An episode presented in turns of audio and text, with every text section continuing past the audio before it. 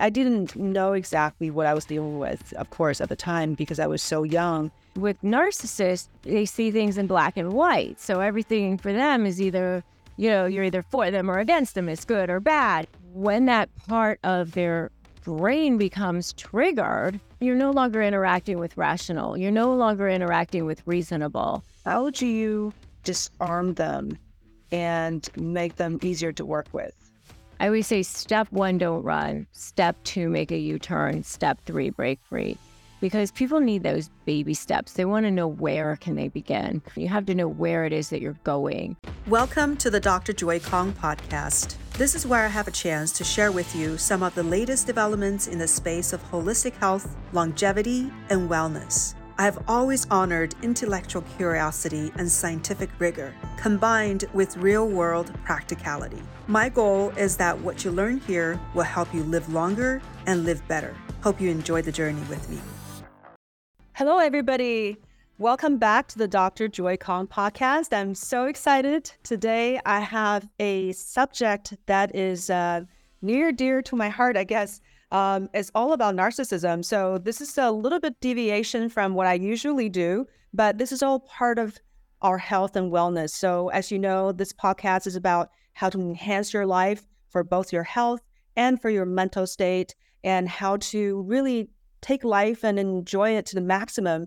So today's topic is something that I think most people would have encountered, narcissism. And I brought in a foremost authority on the subject, Rebecca Zung. So thank you, Rebecca, for being here. Thank you. Thank you so much for having me.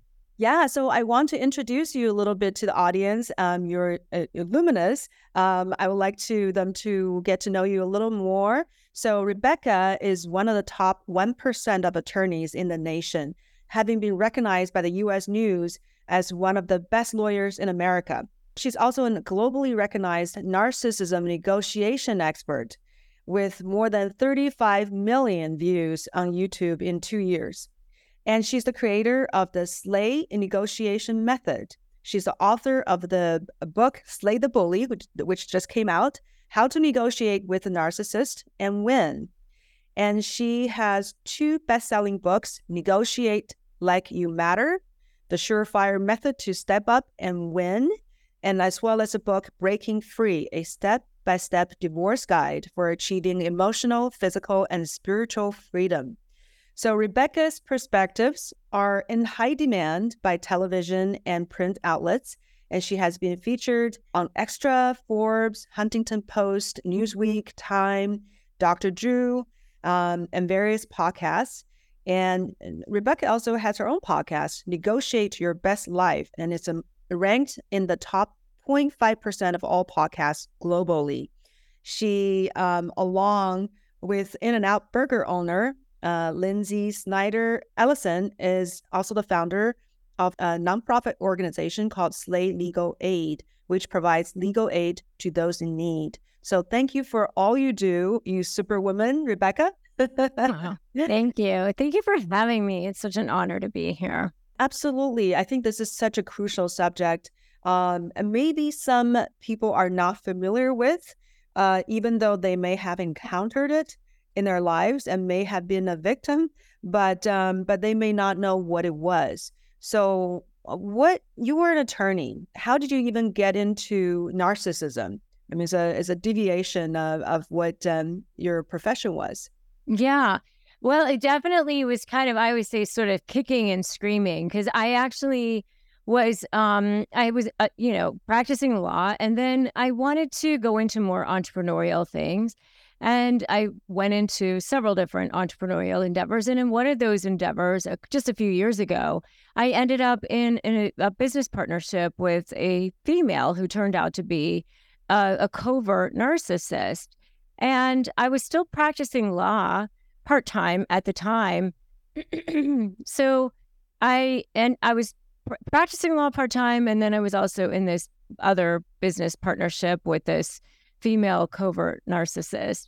And I didn't know that that's what she was. I just knew that she was making me crazy. It was only after I got out of that partnership that somebody said to me, oh, that person was a covert, passive-aggressive narcissist. And I thought, what is that, you know? So I started reading about it, and I thought, oh my God, that is exactly what this person is. Well, so I started applying what I was learning about narcissism to my cases. And it was like I discovered penicillin. It was like, oh my God, all of these crazy narcissistic people started actually doing the things I wanted them to do in these cases. And so I thought, wow, I'm really onto something here. So, and then right after that, COVID hit. So I started actually doing some videos on how to negotiate with a narcissist on YouTube. And that's how this whole thing kind of came about. So you have some particular methods of dealing with narcissists. Maybe first telling the audience, what is a narcissist and what is a covert narcissist? Yeah, that's a great question, because I sure as heck didn't know. I thought I knew what a narcissist was, but I didn't.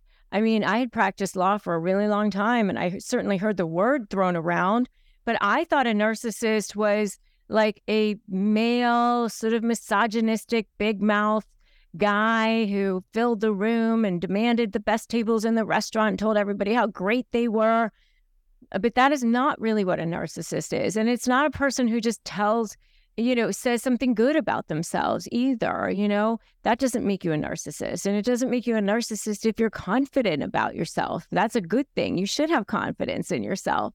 But it's a person who actually is the opposite. It's a person who feels complete shame about themselves. It's a person who feels total pain.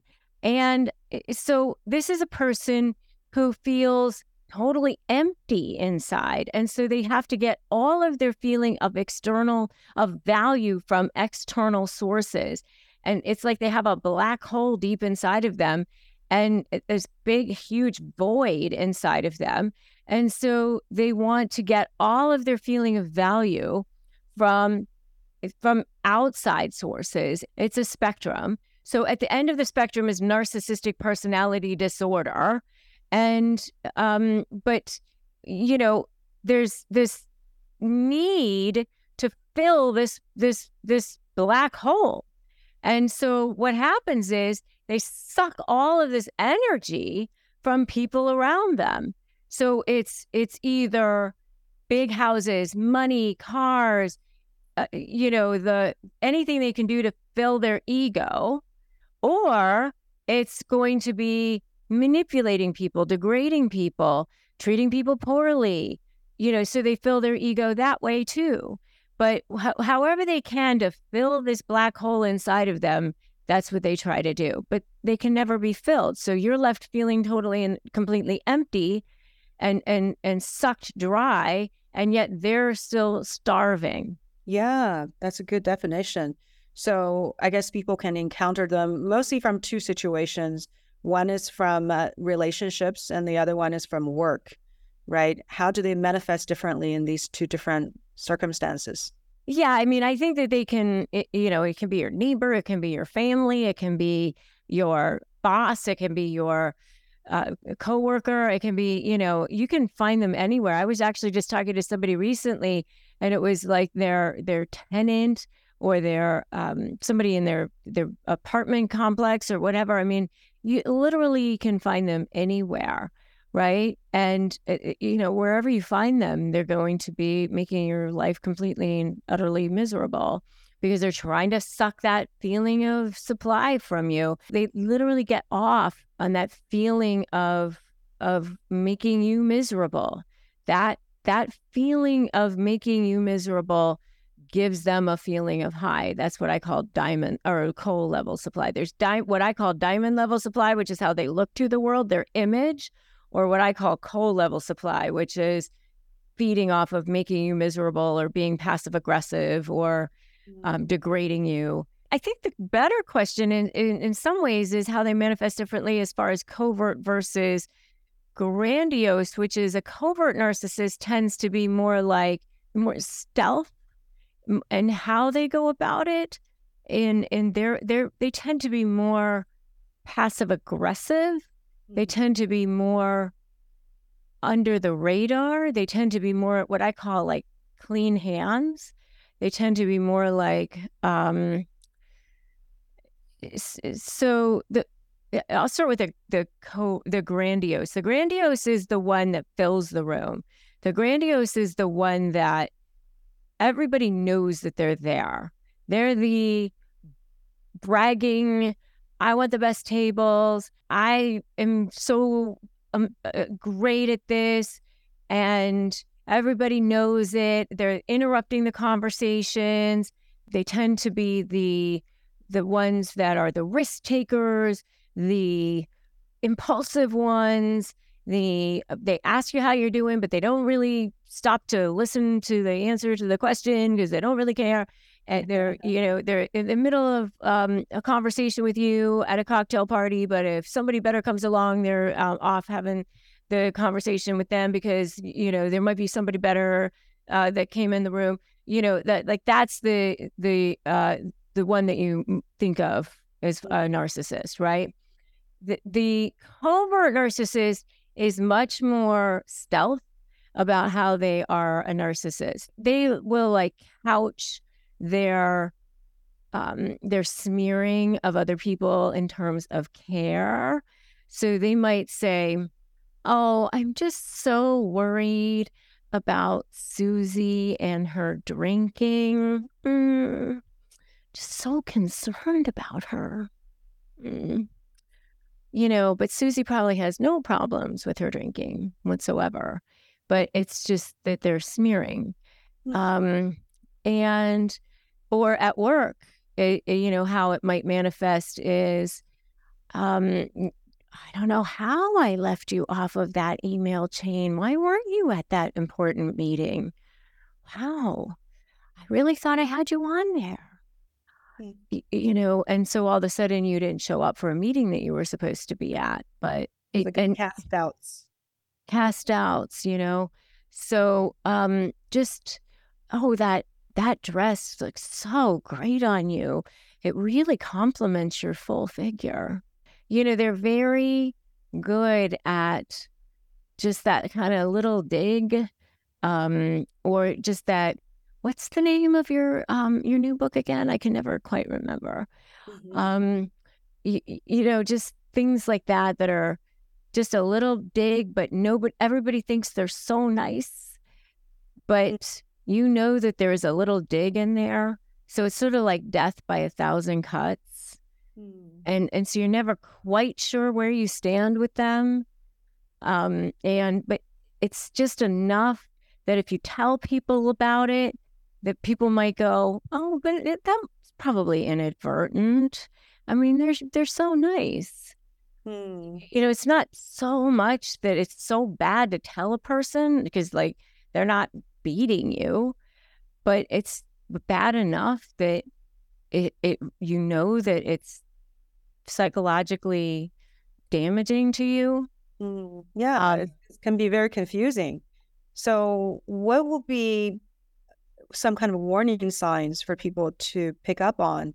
How do you know that you may be dealing with a narcissist? How do you know? Well, most of the time when you're just starting a relationship with them, they come on very strong, very charismatic, very perfect for you. They want you to think that you're amazing, that you were meant to be together, that you're soulmates, that, they want to meet your family right away. They want to be business partners right away. Where have you been all my life? Let's get to the next level. They want to get locked in as quickly as possible. Once they're locked in, then they get to, breathe. I would say it was almost like they were holding their breath. And then once they lock you in, then they can exhale. And that's when you'll start to see the red flags. Well, then it's, why are you texting me 40 times a day? And why are you so needy?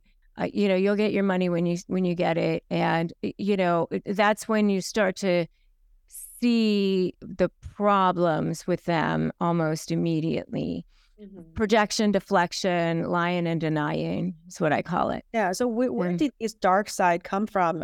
Is it from a sense of entitlement? They have a sense of entitlement, but that's a symptom, not the genesis of it all. The genesis of it all is actually the etiology, if you will, is really more from trauma in childhood. And the trauma in childhood is actually what happened was that during childhood, they were exposed to, and what happens to all of us when we are exposed to stress on a regular and continuous basis, or any kind of stress on at any time, is that our sympathetic nervous system causes our brains to emit hormones, chemicals into our system, which is adrenaline and cortisol. And when that happens on a regular basis, then it can cause damage into the brain. And when it happens with children, then it causes arrested development in the limbic system part of the brain. And so while their prefrontal cortex part of the brain continues to develop, the limbic system part of the brain does not. And so it actually causes a disconnect between the development of the prefrontal cortex part of the brain, which is the thinking and judgment part of the brain. So while they can grow up and do other types of things and be fine, the limbic system part of the brain, that emotional regulation part of their brain, does not continue to develop the way that it should. And there's also a memory part of the brain in that limbic system. So what happens is when they are presented with situations that cause them to feel triggered, so that, and it doesn't necessarily have to be rational or reasonable to the rest of the world, it probably isn't actually. What happens is it could be verbal or nonverbal, but when they feel triggered, such, like it could be an eye roll, it could be a slight of any kind, it could be a tone of voice, it could be where they feel like somebody has slighted them in some way, it could be a perceived loss of control, it could be that they're going to be exposed in some way, anything. I would say that narcissists hear tones like dogs hear whistles, that, there's no tone, they hear tone, that then that limbic system part of their brain becomes triggered. And the other thing is with narcissists, they have a part of their personality called splitting, which is that they see things in black and white. So everything for them is either, you're either for them or against them. It's good or bad. It's like that. And so what happens is when that part of their brain becomes triggered, then that limbic system part of their brain now is dominant and takes over. And now you're interacting with that. You're no longer interacting with rational. You're no longer interacting with reasonable. You're interacting with that. And that's what's taken over. And when that happens, you cannot negotiate with them and you cannot communicate with them in the same way that you can anybody else or a rational and reasonable person. I mean, you just literally can't. And the scary thing is that when you are dealing with them like that, then you are, they will take themselves down to take you down. I know you specialize in dealing with high conflict people. So who are these people? Are they mostly narcissists? How do you define these people? Well, narcissistic or narcissists are people who have those traits or tendencies, sure. Basically, another word for very difficult personalities, right? They are just always confrontational and it seems, always dissatisfied. Would you say narcissism is at the backbone of a lot of these type of personalities? From what I understand, according to the DSM-5, is that there are, you know, there's like 6.9% of the population could potentially be narcissistic personality disorder. But then there's other personality disorders that also could have no empathy, such as bipolar personality disorder, antisocial personality disorder. There's a lot of other personality disorders that don't have empathy. And so when you overlay all of those personality disorders, it could be up to 15% of the population. That's a huge part of the population. You're an expert in negotiation with people like that. So people who lack empathy, people who, you know, seem to have an emptiness inside that derives their self-worth by making other people feel inferior or such. How do you disarm them and make them easier to work with? SLAY is my method, and SLAY stands for strategy, leverage, anticipate, and you. And SLAY is super strong strategy, L is leverage, which is invincible leverage that you create using the different types of narcissistic supply. A is anticipating what the narcissist is going to do and being two steps ahead of them, and Y is focusing on you and you being on the offensive and your, in, you know, your mindset, knowing that 100% of your mindset is, you know, if you don't believe that you can win, nobody can help you, right? So in the strategy, though, I always say step one, don't run. Step two, make a U-turn. Step three, break free. Because people need those baby steps. They want to know where can they begin. And you have to, you know, have that vision. You have to know where it is that you're going, first of all. But what is that first baby step that they can take? And that first baby step that they can take is just creating a boundary, just knowing, understanding that if you understand that you're dealing with a toddler stuck in an adult body, then, you know, you can just take a look at them and go, I'm not going to take this personally. I'm just going to look at them as if they're a toddler and they're having a tantrum on the floor, and I don't need to take this personally. We can have this conversation when you are ready to respect me. And then we can just start there. Okay. And when you say make a U-turn, what does that mean?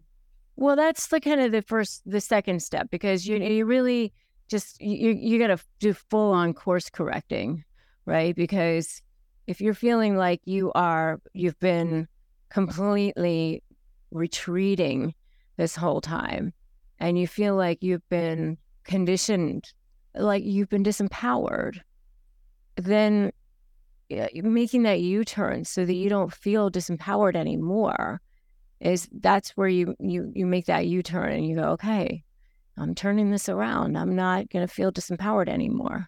Okay. So it's more of a mindset. Mindset, yeah. So when dealing with these kind of people, what are some of the tricks that they like to pull so that so us on the other side is aware of just how the game is being played? I think it depends on the situation that you're in, but you know, the one thing that they're going to try to do is keep you sucked in to their world and their lair so that they never have to give you up as a source of supply for them. So they're going to try to do whatever they need to do. So pretend that they're apologizing, pretend that they're going along with whatever they want you want them to do just for a period of time. You know, so let's say, I don't know, depending on whatever it is your relationship is, you know, it's always this sort of push-pull situation. So they push you to the brink, your breaking point, and then they pull you back in so that you feel like you might be getting somewhere again. And then you realize that, no, it's not that. But what if the other person feels that, you know, the person that's dealing with a narcissist feeling that they're less powerful, that they have no leverage? So can they still get what they want? What do they do? Yeah, there's always a way to get some sort of leverage. I mean, because the narcissist is always way more afraid of you than you are of them. You know, it's, I always say it's sort of like the wizard in The Wizard of Oz, you know, where they actually are that big head with the feeble little man behind the curtain, because their power is always based in fear, not in abundance. And when you have power based in something that's true, something that's real, then that is so much more meaningful. So kind of know your center, know your power. Yeah, once you have that, that's their kryptonite. I would say it's like the Glinda, the Good Witch in The Wizard of Oz. You remember at the beginning of the movie where she says to the wicked witch, you know, go away, you have no power here, you know, because she knew who she was. And that's what it's like to have authentic power. Okay. So I know you have been teaching people on how to deal with that. I mean, with books to teach them. So can you share some phrases that you can use to communicate with these people? How do you communicate with them? Yeah. So there's great phrases, like you can say things like, you know, this approach is not working for me. We can continue this conversation when you are more calm. You can say things like, I can see that you are upset. You can say things like, thanks for the feedback. You know, just, I agree with you. Like, I agree with you that we aren't on the same page. They want to hear I agree, so you can say I agree with you that that's what you think. You know, you just say that. So that prevent them to be on the attack mode. Right. And I assume it's the best way to dealing with these people to just walk away and get them out of your life. Oh, you definitely want to get them out of your life, but I mean, you may not necessarily just want to walk without, you know, trying to get something that you want, depending on what the situation is. I mean, you know, some people need to actually negotiate, you know, so if that's the case, then you want to get the leverage that you want to get. And that's what I teach people how to do through the SLAY program, you know, so you have to create a source, and that's the L. So you have to look at diamond level supply versus coal level supply, and you have to threaten a source of supply, which is that diamond level supply that's more important for them to keep than the supply that they get from jerking you around. Because they will always let go of that coal level supply to protect and defend their almighty diamond level supply. And that's how you do it. So they may be willing to give up the belittling and, you know, yes, your ego in exchange to keep their glamour and keep their image. To keep their image, whatever their image is, how they look to the world. I mean, it might be how they look to employees, their new girlfriend, whoever it is, but they will always protect and defend their diamond level supply. That's very interesting. So I've had my fair share of dealing with narcissistic people. I mean, not too many, but certainly very impactful. And I think one good example, if people are interested, probably my book, Tiger of Beijing, probably is, you know, I didn't know exactly what I was dealing with, of course, at the time, because I was so young. You know, I was only 20 years old. So, but I could see what you're saying about the diamond and the coal level supply, and how the ultimate importance is the diamond level supply.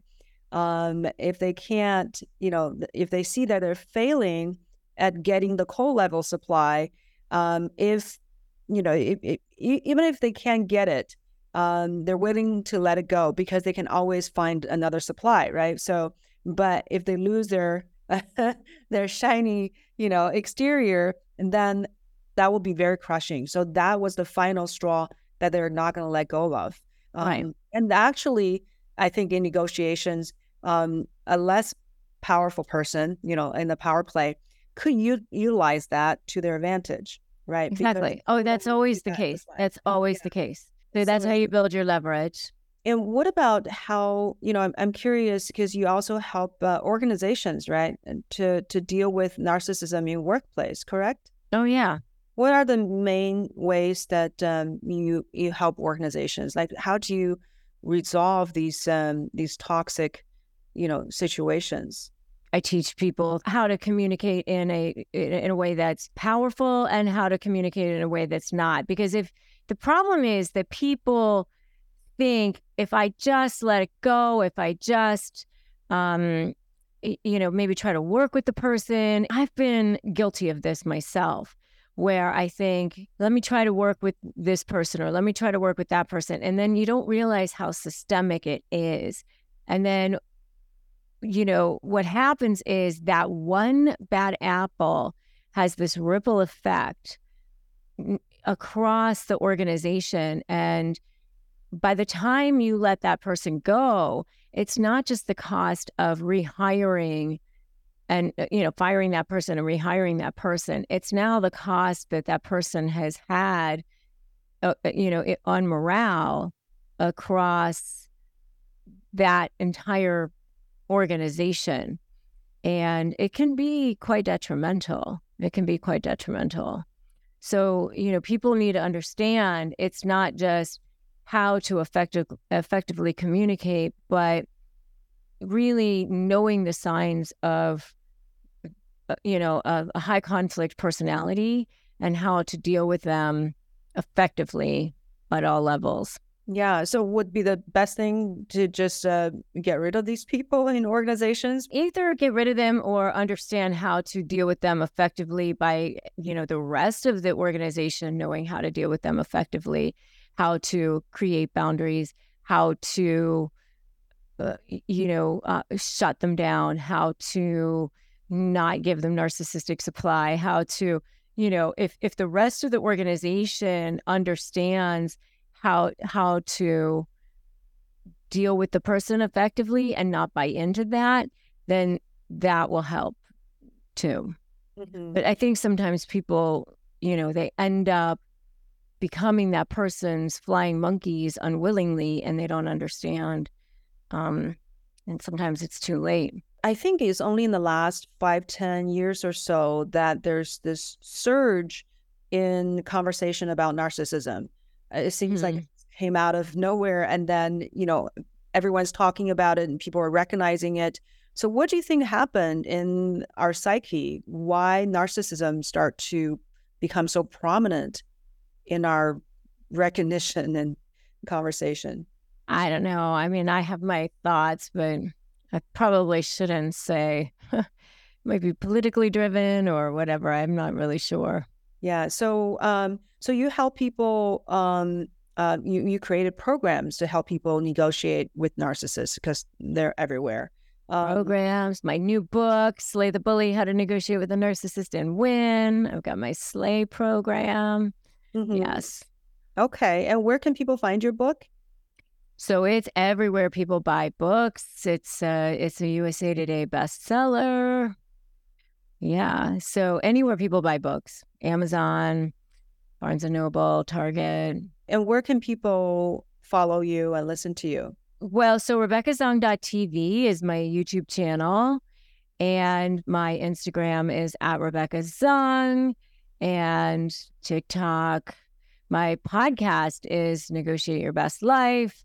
I mean, I think that pretty much covers it. My website is Rebecca Zung. So I understand that you have switched from being an attorney entirely now in this new endeavor of helping people deal with narcissists, correct?